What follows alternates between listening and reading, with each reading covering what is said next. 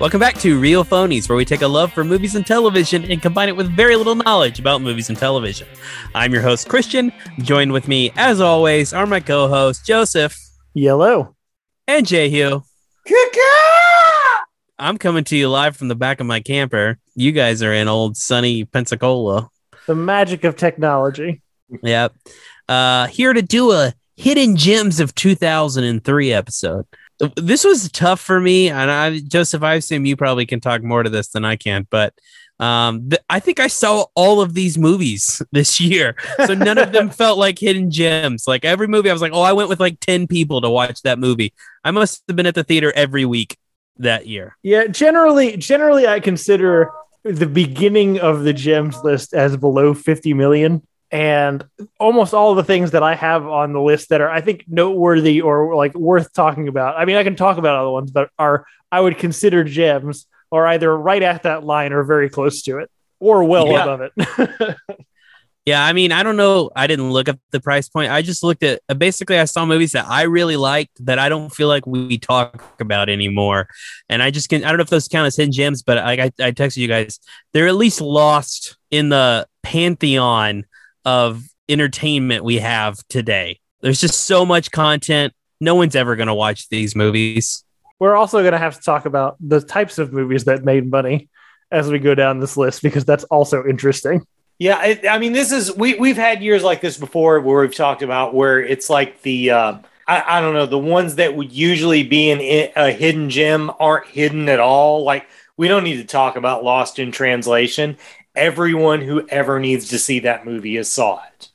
It's it's it's- kind of cute to go back to these years because it's like, oh yeah, movies were relevant. You were like going to a movie theater was a thing. Right, right. So yeah, it is. It is almost more like movies that seemed like they would have been huge and were just kind of big. Yeah, that is also surprising. Mm, Yeah. mm. I just want to point out, I don't want to talk about Lost in Translation, but doesn't it feel like that movie should be canceled? There are a Like, couple that things on this list that should be canceled and maybe are canceled. So That movie's kind of creepy when you think like in in 2022 vision, looking back on it. I don't know I mean, that it was it was on the it was on the tail end. You know, like the '90s were a big time for like uh, middle class, middle aged white man's plight. Yeah, and I, you know, I think American Beauty is is the most uh, the most canceled and the most emblematic of this whole movement. But Lost in Translation may have just caught on the tail end of it, but in an artsy way. I, I the, the my favorite thing about Lost in Translation is the scene where he walks in and wearing a shirt that's lame and she tells him the shirt is lame and then he turns it inside out but you can still just see the same print. Like what did that solve? yeah. Anyway, that's enough about that movie. Who wants to start? Do we want to go round robin? What do you let's- what, what, what are we let's doing? first this? start with with you know kind of setting the context. What do we think the top ten movies from this year were in any Uh, order that you can think of? It was in the oddies, so surely there was a Harry Potter movie in there. There actually isn't.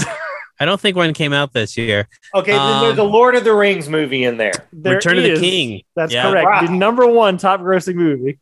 Both Matrix sequels. Both Matrix sequels coming in Oh, at good call. nine. Yeah. A a Disney Pixar classic, Oh, what Monsters Inc. What? Finding Nemo. Oh God. Oh shit, that did make all the fucking money. Number two. Amazingly, this was there was this year is the demarcator in human history between when we had and did not have a Pirates of the Caribbean movie. right. Yeah, this this year was Pirates, definitely. Yeah. Uh, speaking Oh, of yeah. movies that are Pirates probably One, right? yeah, Pirates One. Speaking of movies that are probably canceled now, I'm not really sure. Uh, Bruce Almighty was number five, but I feel like that movie's got some problematic elements in retrospect. Also, I, I I can I can safely say I don't remember one fucking scene from that movie. in my mind, the whole movie is just Jim Carrey abusing his god powers to sleep with women, but I don't remember if that was actually what happened in the movie. The only thing I do remember is that Steve Carell was funnier than Jim Carrey in that movie. right. yeah, But then he got that But sequel and it wasn't it was funny at all. Yeah, that's true. Yeah. Uh, anyway, so uh, six X two X Men United, uh, seven Elf, uh, eight Terminator three, the one that we don't like to talk about. I almost Also- put it on my list. Also That's possibly crazy canceled. that made into the top ten. The- Again, I don't know. I don't remember a single other thing from that movie besides the inflatable tits part. Probably also should, maybe 2003 should just be canceled. It seems like 2000. Well, we can't be because there like there are things that I just can't live without on this list. And then number 10, cheaper by the dozen, which is getting a reboot with someone that should be canceled that isn't yet. Zach Braff. Zach Braff. Yeah. Um, I'm afraid that the movies on my list are also movies on y'all's list. Oh no, for sure they are, but that's fine. Go in in whatever order you want. Um, I'm gonna go with one that I I am I am like 78% positive is also on Joseph's list. League of Extraordinary You Gentlemen. fucking know it is. Yep. I Um, think it's I think it's rude that you took his thunder because I have no problem with it. Uh, this movie is not good. I I recently rewatched it. However, like it's very watchable. it's very watchable. That's a great way to see. Like you're watching, you're like, I know this is You bad. can but pop in at any point and it's pretty entertaining. I'm gonna keep going. Like that, everything to do with Nemo is cool as shit. in that movie. Absolutely. I think style design is awesome. Uh, I love that this is the last thing Sean Connery ever made. Isn't that amazing? um, there's just so much about this movie that's fun. The cast is pretty. I don't want to say stacked. There are a few like big name people or people you've seen before. I don't. I wish there were more of these. I, I, I, I, I would. I would be down for a reboot. I think it's time. It's. It's been 20 years almost. I have no problem with that. You mentioned this is Sean Connery's last movie. Apparently, him and the director fought so badly on this movie that they both quit cinema forever, which is incredible. Uh, this this movie also sports one of my all time favorite movie lines. Which when is? uh, there's like four different scenes in a library in this one, I'm pretty sure it's the same library set, uh, just in different cities. But there's a bit where they get ambushed, the whole league, and uh, and some guy with a machine gun shoots Dorian Gray a bazillion times. And then you know you see all the holes fill up, and the the soldier guy goes, "What what are you?" And he goes, "I'm complicated," and then stabs him, and it's amazing. It's my, one of my favorite lines in all the movies.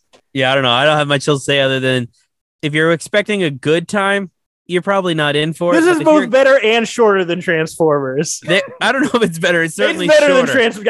I've watched this movie a thousand. I have watched this movie a thousand times. uh, I wouldn't say it's better, but it is at least um, like you said, it's just watch. You're not going to be upset.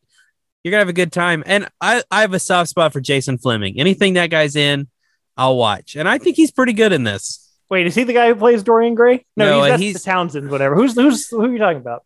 Jason Flemyng is um Jekyll and Hyde. He's Mr. Hyde. Oh yeah, he's pretty good. Yeah. As, Also, they- Alan Moore is in this movie. yeah, it's Surprisingly, true. If they could just cu- cut the whole Tom Sawyer thing out, it'd be an all right movie. Can we just do a whole episode of Leo Extraordinary Gentleman? Because I'm here for it. I, I I've always said they could have fixed the Tom Sawyer thing if they just wouldn't have made him a secret agent. They should have made him a con man. Yeah, no doubt. wasn't that? I don't know if either, anyone knows. I'm assuming Jay Jehu knows, but isn't like in the graphic novel, it's like James Bond's grandfather or something is basically that role that they made Tom Sawyer in Yeah. the movie. Yeah, there's a character a character called Campion Bond in it that is like James Bond's grandfather. Yeah, or you know they can't say that's what it is, but it's heavily implied. That would have been cooler. Yeah. Well, they got real James Bond in there. So you can't really do that. Hurt, what you got? Uh, my first one on here is American Splendor. Are you guys familiar with this movie? Never even heard of it. Uh, it's it's based on a comic. Uh, basically, there uh, there was this uh, curmudgeon named Harvey Pekar who made comics about him being a curmudgeon. Uh, he became sort of famous outside of comics because he would come on David Letterman's show back when it was on late late night. Uh, and uh, on NBC when David Letterman couldn't really get real guests that much, so he'd just get weirdos to come on. And Harvey Pekar was a weirdo. He's um, played by Paul Giamatti. Probably the first time I really noticed Paul Giamatti.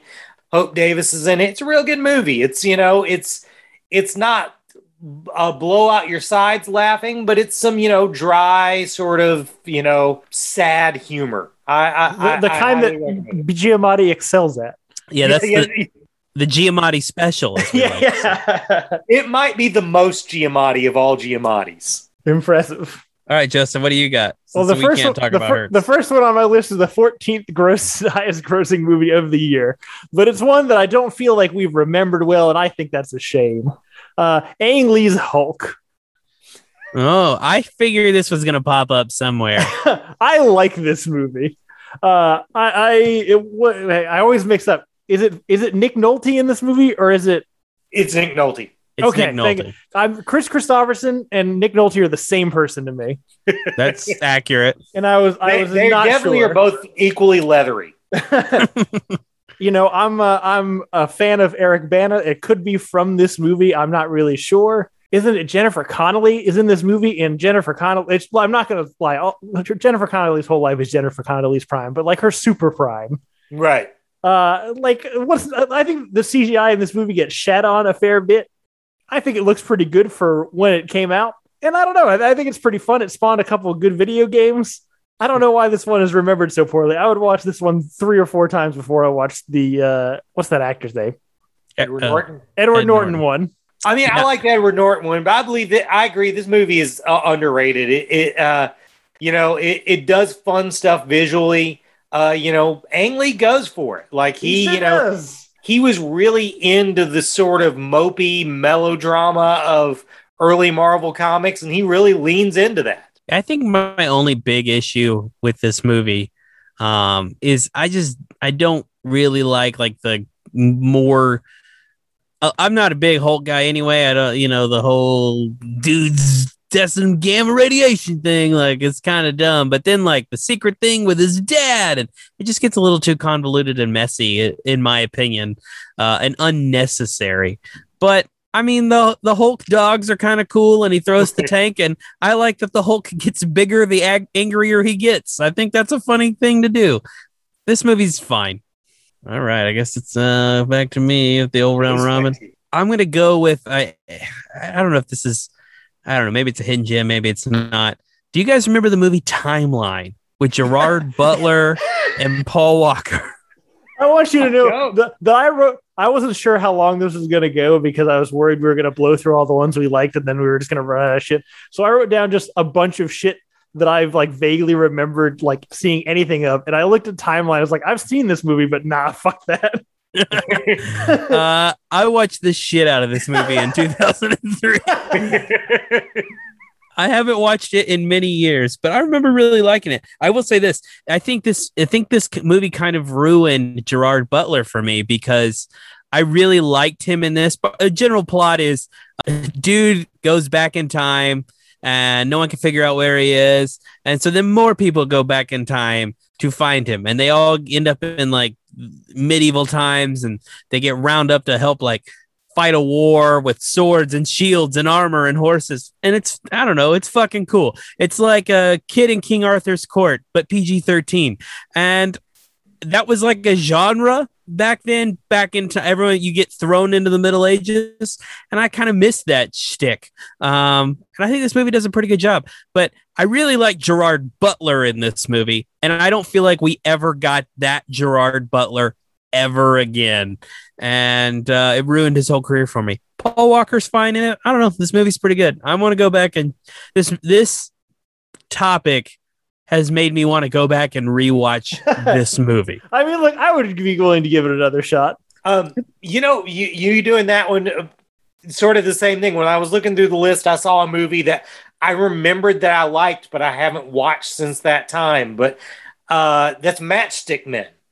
Oh yeah, I love Matchstick Men. I want to talk about this for a second. Okay, because we haven't even really hit like the big thing, but like the the amount of disparity between the like expected like successes and hits on this list and the ones that are actually hits and not hits is it, it's it's mind numbing. It, it just doesn't Right. make sense because you know this is Nick Cage, and you know this is before Nick Cage was just a joke.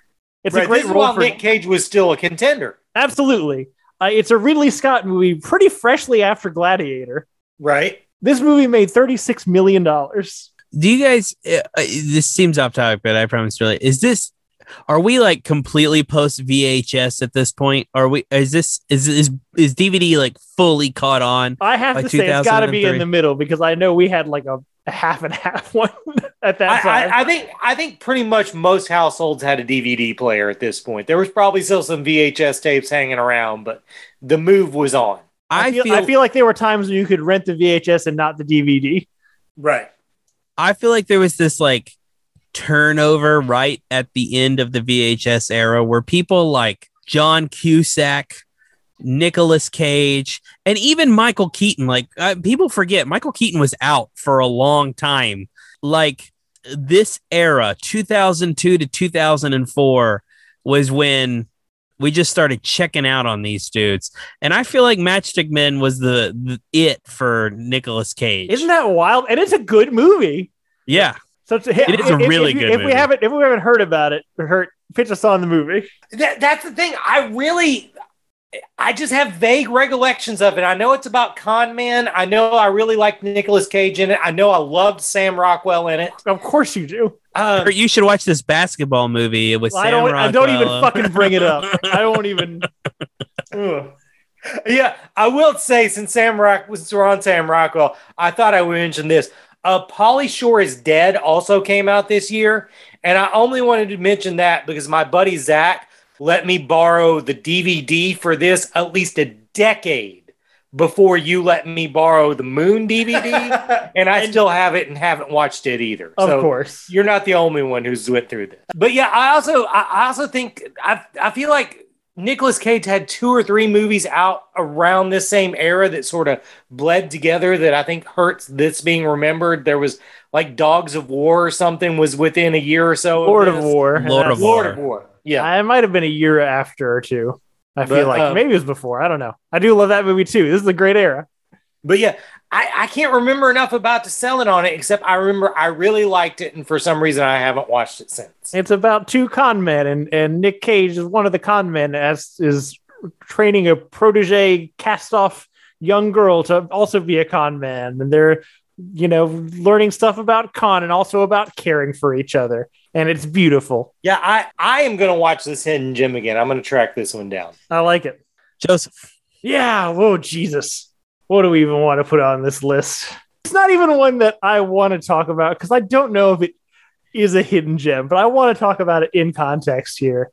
So, Master and Commander, something we talked about when we were discussing this whole topic, uh, came out this year. It falls in a weird category of, you know, movies for dads uh, and just white men in general, I guess. But the thing about this movie is it's, it's very niche, right? It's like it's Russell Crowe, it's uh fucking Vision, right? Is it Paul Bettany or is it somebody? Paul else? Bettany. Yeah. yeah, Uh, Paul Bettany. They're they're on a fucking 19th century ship. I don't even know what they're trying to do. Russell Crowe's the captain. Paul Bettany's the scientist, and not a lot fucking happens. I think there's like one naval battle at some Right. point, but that's like the peak of it, and it's still happening like a mile away. This movie made 93 million dollars. I mean, this is the whole re- this movie was the reason I suggested 2003. And I, I want to be clear, I don't give a shit about this movie. But it's just some movie that like not everyone cares about it, but the dudes who do are insistent on it. You know, like they just need you. Like if you get caught talking to a guy who loves this movie, he's just not going to let you go until you've you've agreed that you're going to watch this movie. And and it's always like, well, the naval battles are so real in it. I'm like, I don't give a shit. I don't, I don't care if the I, naval. I battles- wouldn't know if they were or weren't. Right. I've never been on a fu- fucking naval battle. I don't know. It's just it's weird because it's not small enough to be like a cult classic. $93 million is too big for a cult classic, but it's just one of the but people treat it like a cult classic because it's just something that that there's always a group of people who need you to see it. Can I tell you three movies that made more money than this year? One of which I know Christian is probably about to talk about. Let's hear it. School of Rock. Love it. It- Master and Commander made more money than School of Rock, a PG family friendly romp with Jack Black in 2003. Uh, it made more money than Big Fish with Ewan McGregor and fucking Tim Burton. And it made more money than Underworld. That's fucking crazy. Went on to spawn, well, however many Underworlds there are now. It, I just remember that movie being huge. I guess it wasn't. Weird. I mean, it, it did made money, but Master and Commander made $93 million. Yeah. I mean, listen, this movie's too long, but I'll be the one positive vote here. This movie's pretty fucking cool. Um, it's just too long for me. Joseph, the plot is uh, Captain Aubrey, I think is his name, uh, is in pursuit of one of Napoleon's ships around South America, but his ship is deficient in every way. So he uses Paul Bettany's character, the scientist, to devise a way to catch up to the ship, which, I mean, on paper and saying it out loud sounds real fucking boring. But I think this movie's pretty good. I think it's better than Transformers, but it's definitely longer than Transformers. I would I would agree with that assessment. It is it is more compelling than it should be on paper. Yeah, yeah. Uh, But to Jehu's point, if I hear another person complain that there wasn't a sequel, I'll be happy. As I hate people who are like, "Well, we never go sequel fucking Master Commander." Yeah, it's twenty years ago, bro. And it, just shut up. but there were like 16 books. Then read them. Leave me alone. Those books still exist. Uh, yeah, I mean, you talked about it. I'll talk about it. So I'll pick it up. Big Fish from Tim Burton, starring Ewan McGregor. I fucking love this movie. This is the only acceptable sequel to The Wizard of Oz. Um, it is magical and fantastical, but set in like Alabama and Mississippi. Um, circuses are weird. They creep me out, and this makes weird and creepy kind of cool, but also still weird and creepy at the same time.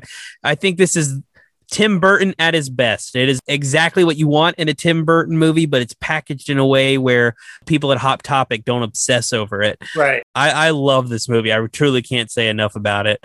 I It's watch it. definitely the the least palette wise Tim Burton. Yeah, I think that's true, but I think it still very much has his like flair and flavor to it. Yeah, yeah, I don't- I don't know if this is the first time him and Danny DeVito worked together, but it certainly was the start of a long relationship. Uh, is is was this the last time Tim Burton mattered? it might be. Man, it might be. I mean, I can't. This came out after Sleepy Hollow, which was also when things were dwindling. Yeah. I think this might be the last time he mattered. Well, do you think that they're uh I mean, this if this is one to go out on, it's a good one to go out on. Yeah. for sure. Do you think that I mean Johnny Depp obviously was a huge star after this. I mean bigger star than he was probably beforehand. But do you think it was the shift from just casting another lead person uh gave this some extra appeal? Maybe not because Joseph said it didn't make very much money. So I mean, I definitely know I went and saw this more for Ewan McGregor than I did for Tim Burton, but you know, pleasantly surprised. yeah. I really like this movie. It's great. It, it's great. I, in in fact, I mean, the whole aesthetic and everything is great, but the actual like narrative structure is also interesting in, in that it's, you know, we're told these tall tales and we get the perspective of the tall tales and it's investigating how much of them were actually true. And I think that's like it's it's a really fun way to do the fantastical stories. The only downside here is the investigator trying to figure out the truth behind the tall tales is Billy Crudup. And that's a shame. I was gonna say I like Billy Crudup. Oh no! I really like Albert Finney. Albert Uh, Finney's great. yeah. He's so good. I wish he was in more of the movie, but I guess that doesn't make sense. No. Well, uh, you know, going with what uh, with things that Joseph set us up for, I'll I'll do School of Rock. There you go. Uh, School of Rock is a great fucking movie. It's the best use of Jack Black on film probably ever. He's he's perfect for this. Where it is a PG thirteen, uh, or I mean a PG family film, uh, he doesn't get to go too Jack Black in it. The kids in it are great. There was about a year after this where my answer to every question was "You're tacky and I hate you." Uh, uh, it's it, it's just a it's just a real good fun movie. You know, I usually I, I'm prone to hating movies about musicians and uh and, and rock. I just pick them apart, but th- this one I enjoy every second of. Chilo, a bass. Yeah, I like this. I love this movie too. How many more you guys got? Well, I've got two more, but one I'm confident you'll say, which is the rundown. I God, no, you will not say the rundown. The rundown is mine. I know. I'm giving it to you. I'm, I'm saying you have it, so that's go for it. So then I have one more after that. Okay, that's fine. So yeah, mine is the rundown, uh, also known as "Welcome to the Jungle" in other places, but not here for I don't remember what reasons. Probably copyright reasons. You know, is this is uh, a a like top five eight movie for me. I love this shit so much. It's we've talked about doing an episode on action comedies before. because I think it's interesting how hard it is or how hard it seems to be to do both the action and the comedy well. You can have one that's more one or the other, but you don't usually find one that is both. Uh, this one is the best of both. It's early rock, you know, when he was still The Rock and not Dwayne Johnson, but we all just still call him The Rock. Seann William Scott. Uh, it's got uh, Christopher Walken. Rosario Dawson and Christopher Walken is the goddamn villain. And it's Mm. just a, a, a rollicking action adventure through the jungles of South America. It's incredible. It's every single bit of it is the very best thing. It's it's got the dumbest possible contrivance of The Rock had a bad history with guns that he doesn't explain, so he doesn't like guns, he doesn't use them. All for the the big payoff at the end that he uses the guns, and it's fucking awesome. This movie's so good. I will say this movie really works by being on just right, right in the sweet spot for a few of the actors. This is Yes. the best rock role. Uh, Yeah, yeah. It is before he evolved into a sentient brand. he was just like a guy trying to make a good movie, and it's great. Uh, Christopher Walken, you know, he had already done funny movies before this, but it was before he kind of turned into a parody of himself. And Seann William Scott before he wore out his welcome. Like Yeah, man, what was- did happen to Seann William Scott? He's so I don't good know. I still I still like that guy a lot, but he's he's over. Uh yeah, this movie, the action in it is super over the top. The Rock like plows through a stone pillar, like it's just it's ridiculous. I love it. I agree. Yeah, I mean, The Rock did this movie, and then I think he followed it up with Walking Tall, Yep. and I fucking love both of them. Uh, I think I think Jay is right. This is this is like the best rock. This is the best Rock. This is where he peaked, but You- certainly it's where he cemented himself as like, I'm I'm an actor now. This is the shit I do. Man, you talk about shorter than Transformers. Walking Tall, you can watch it three times before you're done with Transformers. That's a short Yeah. movie. I love it. I think if you did both of them like back to back, you're topping out at like two hours fifteen minutes. Right. Look, we've talked about a lot of movies. I I think Hurt's first one that I've never heard of might qualify, but this one might actually be a hidden gem because no one I know besides you guys has seen this movie. I agree. It really it it's only came to be a footnote in the Rock's history. It's not really people don't really remember this movie for itself, and that's a shame. It's a good, it's a fun movie. Uh, my final one, uh, people are probably familiar with. I just don't know they have if they've seen it, which is the original Old Boy. Oh, right on. Way Did that come Wait. out this year? Came out in two thousand and I missed that. way fucking better than the American version. And uh, listen, you know, I think foreign films are generally more accepted today than they were back then. Oh, for You sure. know, like Crouching Tiger was a huge hit, but it was the oddity. Right. Um, Old Boy, fucking great movie. It's super cool stylistically. Um, the plot is just incredibly interesting. And it, I'm not saying the remake is as bad as everyone makes it out to be, but when you watch the original, you see how f- short they fell. Like Right. it just, and I think the the ending's different. Um, I don't know. Just do yourself a favor, find Old Boy somewhere, the original Korean version, and you will have a great evening because that movie is cool as shit. but don't watch it with your kids. Absolutely not. You know, I, I always say that that you know, and I still I believe this that uh, you know the raid is like a a seminal t- like cornerstone in America in, in not in, in cinema history at this point. It like all of the the action sequences after it changed. But that said, do you think Daredevil would exist without the hallway fight scene in Old Boy? Oh, absolutely not. I No. don't think so either. No, I mean, I think there's actually a lot you can make an argument from like 2004 to 2007 or 8 that is heavily influenced by that dude just chopping people up with a hatchet. Love it. Hurt. All right, uh, a, a, couple I'm going to mention before I do my last one. I don't really think you can talk about uh, 2003 and you know hidden gems without at least mentioning The Room. I don't think anybody needs to see that movie that hasn't, but you know The Room's a fun time if you you know if if you've never watched it. You know it's arguably the worst movie ever made, but in a very entertaining way. Another one, uh, The Brown Bunny. Fuck the Brown Bunny. Don't watch the Brown Bunny. Vincent Gallo sucks. Um, the, the the last one I am going to talk about is Open Range. Oh Uh, wow. uh, you know, Kevin Costner, you know, uh, wanted to be in Lonesome Dove. So, you know, he he got Robert Duvall and he just did that.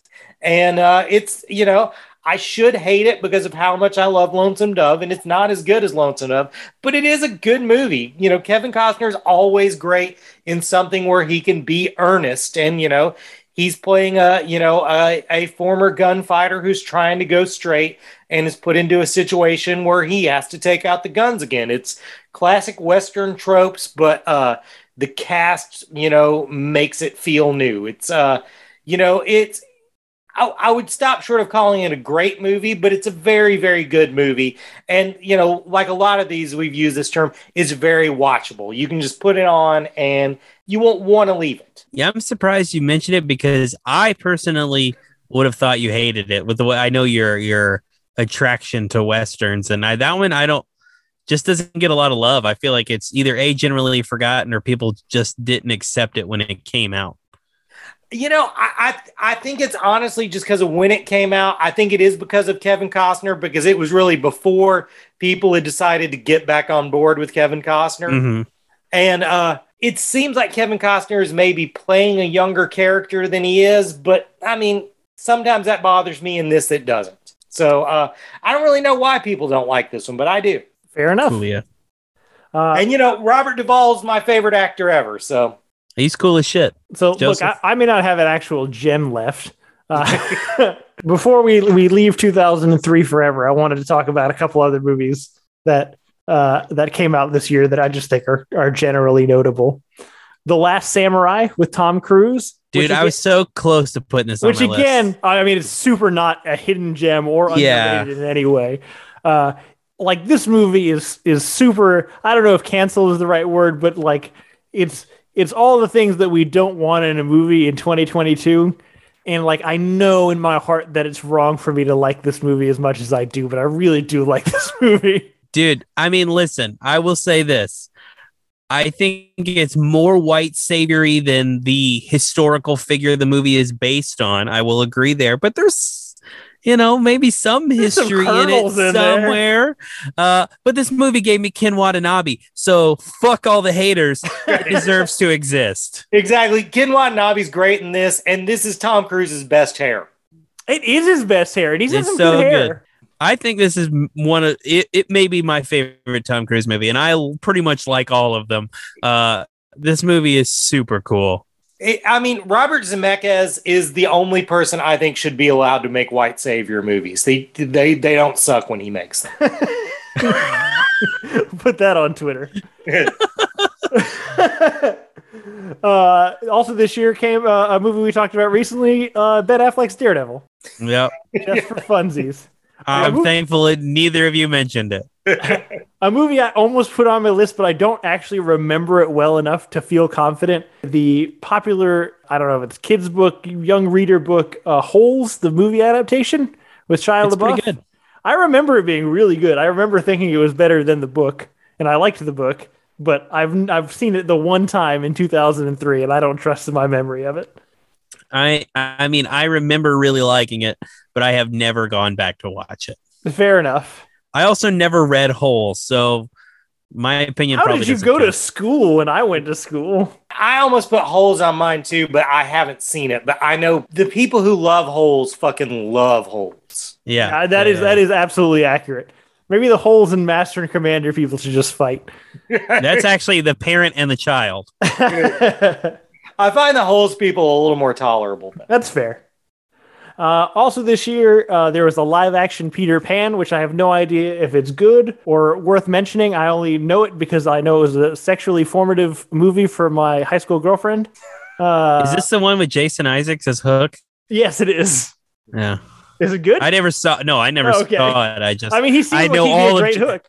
I know Jason Isaacs' entire filmography. I've only seen thirty percent of it, but I have a major man crush on that, That guy. is that is a very strange thing.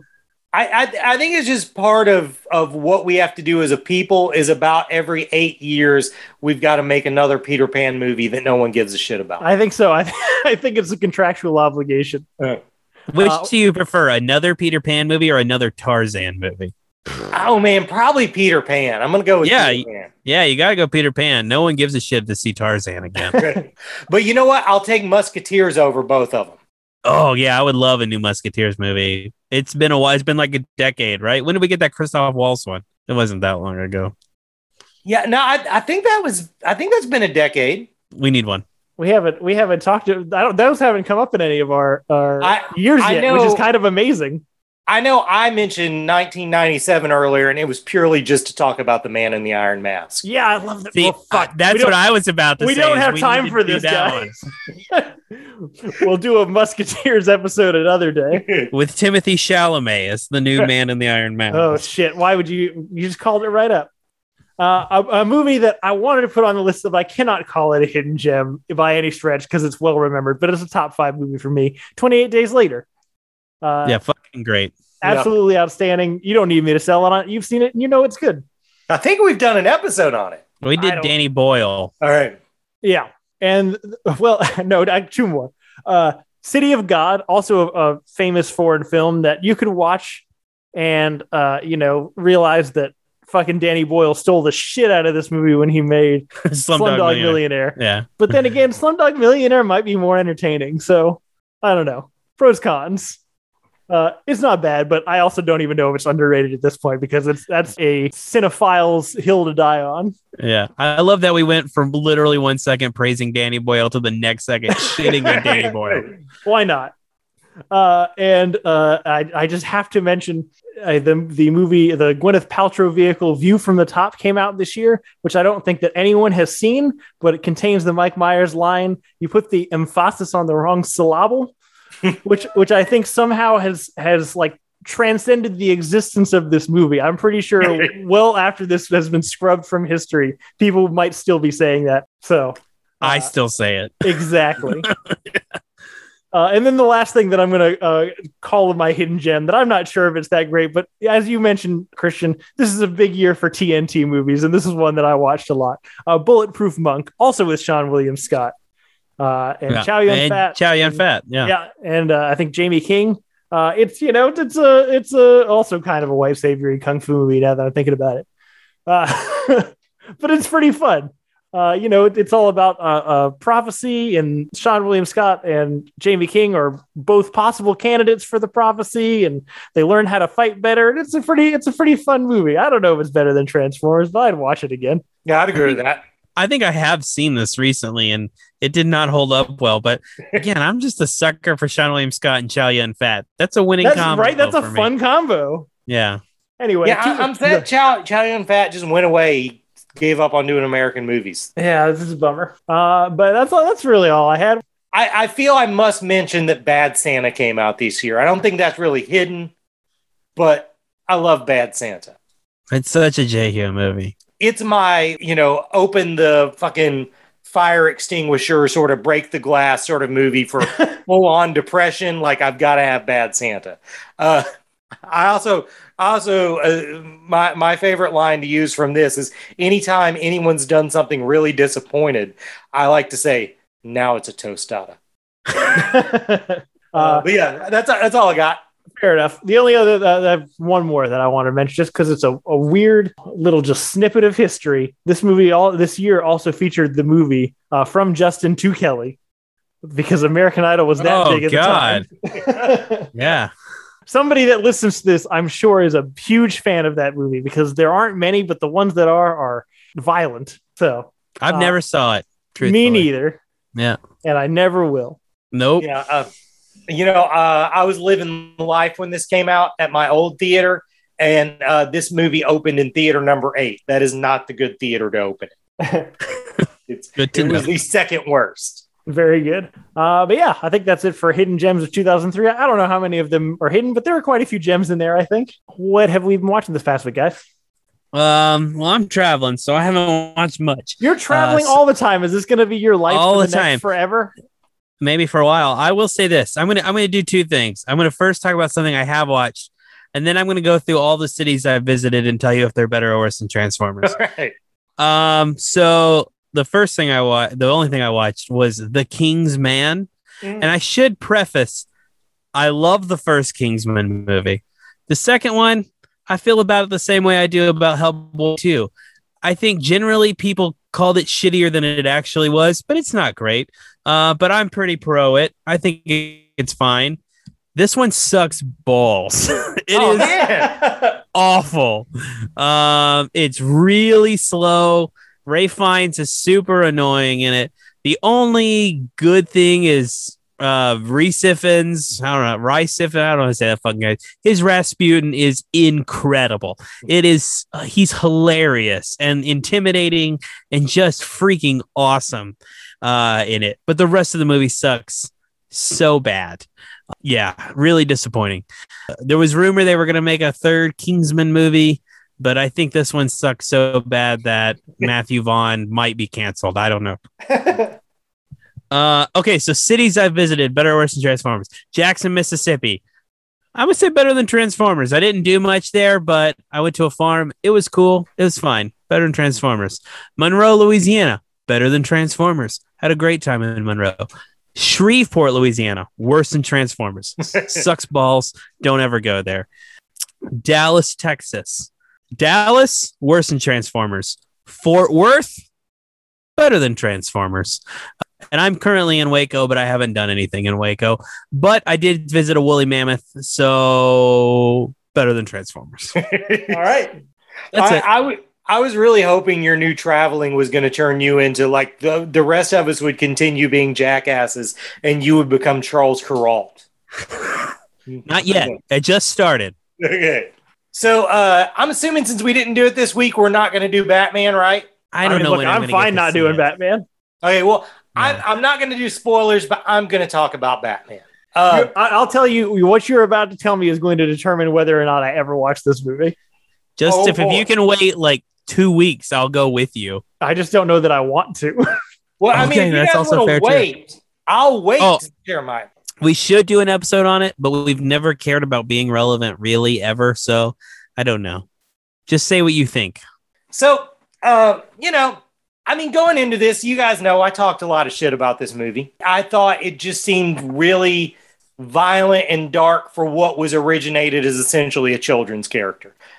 But as it got closer to the time, I started to get pretty excited. Like when the, the day we were, you know, way we're gonna go see Batman today, me and Sarah were both pretty pumped. Like it's it's a cast full of actors I really like you know, some of my all-time favorites in this. John Turturro's in this. He's like a top five guy for me. You know, Jeffrey Wright's a fucking treasure. Pattinson's great. So, I, and you know, what's his name? What's this guy's name? Matt Reeves, the director. Matt Reeves. You know, he's a good filmmaker, and I started to feel like, you know, maybe he made this three hours because he believed in it. Maybe, maybe it will be good. So, you know, we go and see it, and uh I was so moved by this movie that I have written lyrics to its theme music. okay. Would you guys like to hear my lyrics to the theme music? I would love to. My singing debut on the Real Phonies podcast. Here we go. Batman's shitty. Batman boring. I don't know why people like this. I don't get it, man. People are losing their fucking minds over this movie, and I just do not. Okay, look, I know it's low hanging fruit to say that you know Robert Pattinson is just playing Edward the Vampire as Batman. But man, he's really a lot like Edward the Vampire.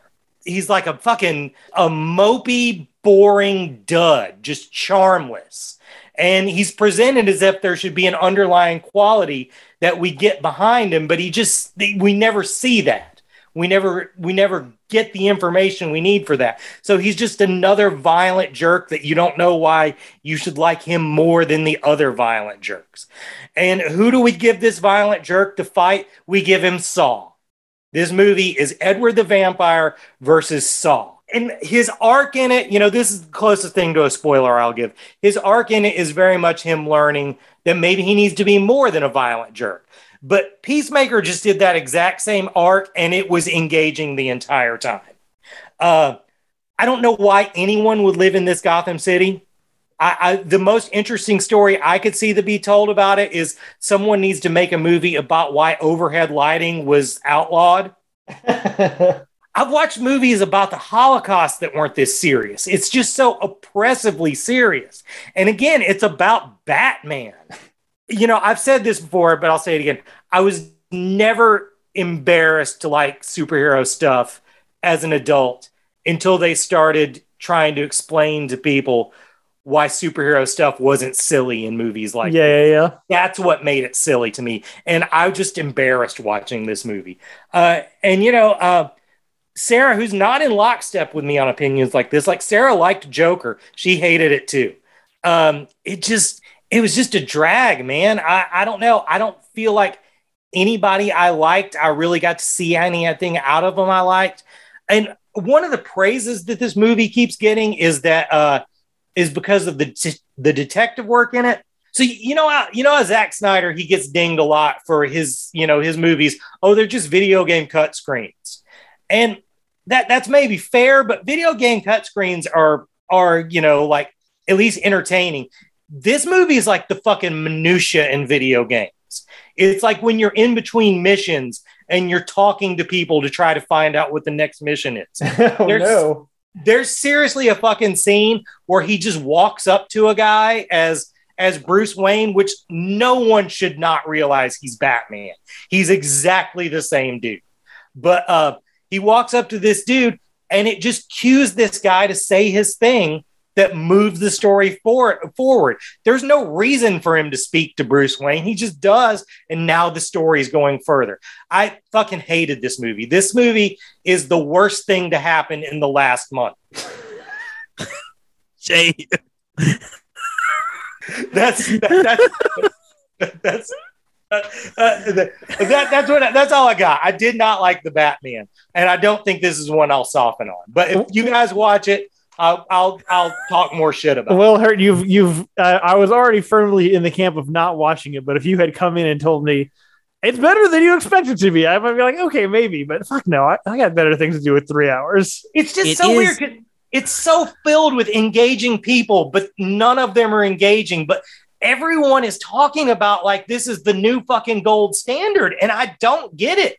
it is hard to be motivated to, to see it when one it's three hours long and i'm just out on that in general but it's gonna be on hbo max i think in like 45 days. So like mid-april i can wait till mid-april to watch this movie over three days. Like it yeah i don't know. I've been out on it. You're not doing anything to sway me. I, I mean, definitely, you know, at home would be better. You could break up. Its alleged three hours. I think there's eight straight hours of just boom, boom, boom, boom. So I don't know how this is just three hours. I will say it does make me a little say you're shitting on the score because the Giacchino score was the one thing I was actually really looking forward to. Man, the thing is with the score, the score is is fine. It just there's just a lot of it, and combined with the images on the screen, I think this guy was trying to make a point that being the kind of guy that Batman is in this movie is not something we should put on a pedestal. But I think the person who loves this movie is not going to see that distinction. They're just going to think it's cool that a mopey Batman pumps punches the shit out of people. well, People of seem to really like that. people, do really seem to fucking like that. Just not us. Maybe we're in the wrong. Maybe it's our time is over. I mean, definitely, man, it made me really want to go back and watch the Nolan ones. Like the Nolan ones could take themselves pretty seriously too. There was some self awareness about it. This is none. Yeah, I had this conversation with a friend of mine recently who was like, I sent him a meme that was, it's really fucking hard to tell my six year old that yes, there is a brand new Batman movie out, but no, I can't take you to see it. And I- I was like, that's that's 100% how I feel. He's like, see, I feel the exact opposite. He's like, I'm so happy we're finally getting like an adult dark critic. Oh, I'm like, that's literally been the last like seven Batman movies. And he's like, he's like, I don't understand what you mean, seven bat. I was like, literally, since Batman began, we've only gotten Batman not appropriate for children. right. Uh, and in what kind of world is that okay? And he's like, I'll give you the Batman, uh, the Nolan ones, but I don't understand. I was like, there's, you think I could take my kid to see Batman versus Superman? You think fucking Affleck is an accept? I mean, like, I don't hate that Batman, but that's not, I can't show that to my kids. Why are we Doesn't- getting Doesn't Ben Affleck more say fuck that? in those movies? I think he does. I think so too. But which would you which would you rather your kid do? Say fuck or just beat people down? I'd rather fuck. yeah, I mean, I, I'm glad you brought up that meme because I meant to mention that before I'd even saw the movie, and uh, I like just right before you texted that to us, I was in Target, and you know I was in the toy toy department because that's who I am, and there was a uh, mother and son, and the son picked out a toy from the new Batman movie, and she was going to buy him that, and I immediately thought that's a bad parent. I thought that about her buying her kid a Batman toy. Like I don't that's a that's a weird direction. Also, what I what I discovered in there in the kids' toys section were this were the Batman toys from this fucking uh violent, depressing movie. But if you walk over to like the adult toys in the electronic uh, section, you know, the like more collector shit, that's where you find Adam West in in boxing shorts. yeah. Like I, I, I it's a weird it. world we live in. It's it's at it's ass backwards. Uh, yeah, but also you brought up you brought up uh, Affleck. I'm I'm bring back the Snyderverse now. I'm 100 percent on board. Let's bring back it, it. It was more fun than this. I, you know, what's funny to me on that note, Hurt is all the Snyder fanboys are like trying to shit on the movie on Twitter and you know give it negative reviews on Rotten Tomatoes and all that or whatever. What's strange to me is this movie fully embraces the shit they want, Yeah. which is comp superheroes for adults, not for children. Right. Well, I, I tell you why they don't like it. They didn't like probably the one scene I did like, which is where Catwoman made a statement about white privilege. That probably pissed them the fuck off. But I was like, all right, I can get on board with that part. But that was it. Yeah. Fuck this movie. I'm not gonna watch it. Good. Well, uh, besides not watching Batman, uh, I was I was doing uh, uh, flying from here to Colorado and back, and so that meant I had time for plane movies, which is a very specific kind of movie. Right. And I thought I, I this is the second year in a row, or the second time I guess in a row, where I really thought I had picked a good plane movie, and it was just so much worse than I could have imagined it being. Because like you don't want it to be too good. First off, you definitely don't want it to have sex. Uh, right. or you don't want it to be too quiet at parts, um, unless you're just like reading the subtitles. You know, you want something that's just kind of dumb and actiony, and it's probably a little bit below your tastes at a more normal movie theater or in your like actual time that you get to choose. But when you're on a plane, it, it fits right. So my, my pick for that two years ago was uh, Pirates of the Caribbean four or five, five, whatever one was was the last one Right. and I really thought it was going to be like just barely passable enough, but it was everyone in it looked so tired uh, just the whole time. So this year, thinking I'm going to do better this year, people have recommended me this movie. I watched uh, Ryan Reynolds' Free Guy, uh, Oh yeah. and fuck the shit out of this movie. It's so fucking bad. you know, I, I'm not expecting it to be like, you know, fucking smart or broach any kind of meaningful, you know, the premise of the movie is, is, is Ryan Reynolds is a video game character, a non playable character, and one day he realizes he's a character in a video game and hijinks ensue. And I think you can do that in like just a dumb, fun way, but they just didn't. They did not do that. Uh, the first bit that annoys me about all video game movies is it's fucking 2022. Everyone's played a video game, you know? Right. Uh like i don't know why all of our video games and movies still look like they're fucking ps1 graphics. Like this shit it was supposed to be like grand theft auto but it looked like fucking crazy taxi. Uh and i i just it fucking oh it drives me nuts. Uh, i talk about how it could just be a dumb movie. The thing about the movie is that like it wants to broach kind of i don't know if serious is the right term but like I don't know, like philosophical subjects. Like it, it's like, oh, it, it- there's an artificial intelligence that has intelligence. Does it have rights? Is it whatever? Oh, forget about it. We brought it up, but don't worry about it. We're never going to fucking resolve this in any way. We don't actually care. Uh, it's just it, the whole thing reeks so badly of just like uh, you know the studio production line. Uh, there's there's no joy in it. It does not give a goddamn shit about a single thing that happens in it. There's absolutely no plot. There is no care for any established things that happen in it and all of all of the the questions it, it raises it just throws them back at you like fuck you. Why are you bringing that up? It's bad. The closest thing to it is Ready Player One, and it might be worse than Ready Player One. Uh, so fuck Free Guy and fuck everybody who told me Free Guy was good. You lied to me, you pieces of shit. uh, so besides that, I watched a better plane movie uh, that I know is one of Christian's favorites, Draft Day. I love it. With love Kevin it so Costner. much. I really thought it was going to be dumber than it was, it's actually pretty good. It's, I mean, look, it wants really bad to be Moneyball, and it's not Right. Moneyball. Moneyball also, it kind of like Master and Commander, fills a very specific space where, like, on paper, no matter how much you spice up the verbiage, it's a fucking boring movie. There's no way that movie should be exciting. But whenever I, if I catch it at any moment, at any moment in its runtime, I'm hooked. I cannot stop watching Moneyball. And I can't explain why that is. I can't explain why it's so magnetic, but it is. It's just a very, very compelling, interesting movie for no reason. And Draft Day is not quite that good. I'm not going to sell it that high, but it's pretty fun. I mean, it's it's exactly what it wants to be. Does it does it uh, do a lot of NFL patting on the back because it's officially licensed for sure? I don't love that bit. Is seeing Chadwick Boseman on screen anytime now just sad? Yeah, it, it is, but it's still pretty fun. I recommend it. Kevin Costner just doing his thing. I don't know what else he does. It's mostly just this character. Whatever year this came out, this would probably be a hidden gem that year because I don't think it did nearly as well as it as it should have. I think Christian was the only one that I know that watched it that year. Yeah. I, well, I mean, I'm a sucker for sports movies, and Joseph, you just mentioned like my number one, which is Moneyball. This movie is not good. Like, I don't. I don't. I, I don't, don't know if even I agree with you. I thought you you always sold it to me that it's not very good, and I think like structurally it's pretty. You know, it's solid.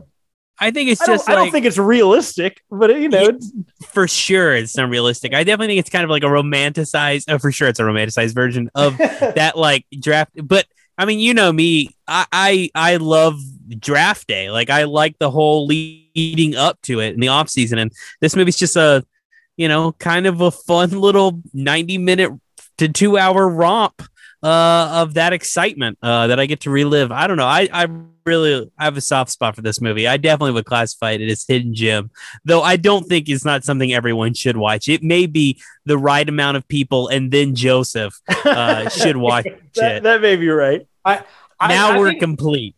I think this movie it was like a throwback to a '90s kind of movie that was a throwback to a classic Hollywood type type of movie, but just happened to be about football. It's got a great mechanic in that from the very first scene, there's just a timer on screen, and that's just that's great. That's great for Yeah. suspense, no matter what you do with it. Draft day, it's pretty fun. And then uh, and then I watched uh, rewatched uh, a few good men because I had more time. uh, and fuck that movie's so good. Uh, yeah, that movie is good. I mean, everybody's good in it. Tom Cruise is, is, you know, on the rise to superstardom, but not quite. I feel like the Tom Cruise that he is, or at least was before the Oprah incident. It's fun. I mean, Jack. Nicholson. Jack Nicholson's just so fucking good at it. It's outrageous. He doesn't even have that much screen time, but he's just so good in that small amount of Yeah. screen time. It's funny how little he has, and and I mean, really, that's his career. Yeah, You know what I'm saying? Like, yeah, yeah. if if you if you pick one scene from Nicholson's career, you're gonna pick that. I mean, look, it's going back and watching Sorkin movies. Sorkin's got a very specific formula, and again, I'm not sure it's a very 2022 formula. It's the the the book smart girl who just just can't talk good on her own. She needs a strong, charismatic man to say her words for her, and a you know charismatic kind of assholey male lead who's got daddy issues, and that's every single area of Sorkin thing uh, but you know, it, it's I don't know. It, it's also it's it's a fun little magic show. I had a great time with it. So There's a there's a line in that movie that I think I, I mean like yeah we, it should be canceled, but I don't know if we've just forgiven it because of how Nicholson says it, or it's because the oh, oh, I know exactly what you're like talking about, and it Dude. is like nobody else could say it.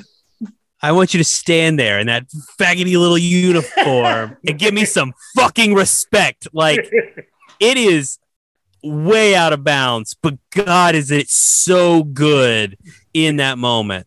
Yeah. Um, he is just like it's the epitome of I hate that guy, but I just want to be around him so much. Like every second he's on screen is incredible.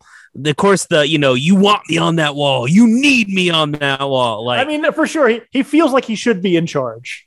Right. dude it is it it really is i think the best example of just like a magnetism or an energy like there is just something about him as colonel jessep that it's it's electrifying it is one of my favorite performances of all time and it's it's crazy because that movie is is is a fantastic film and everyone's good in it stellar cast uh kevin bacon is awesome in Great. that movie, but just no one holds a fucking candle.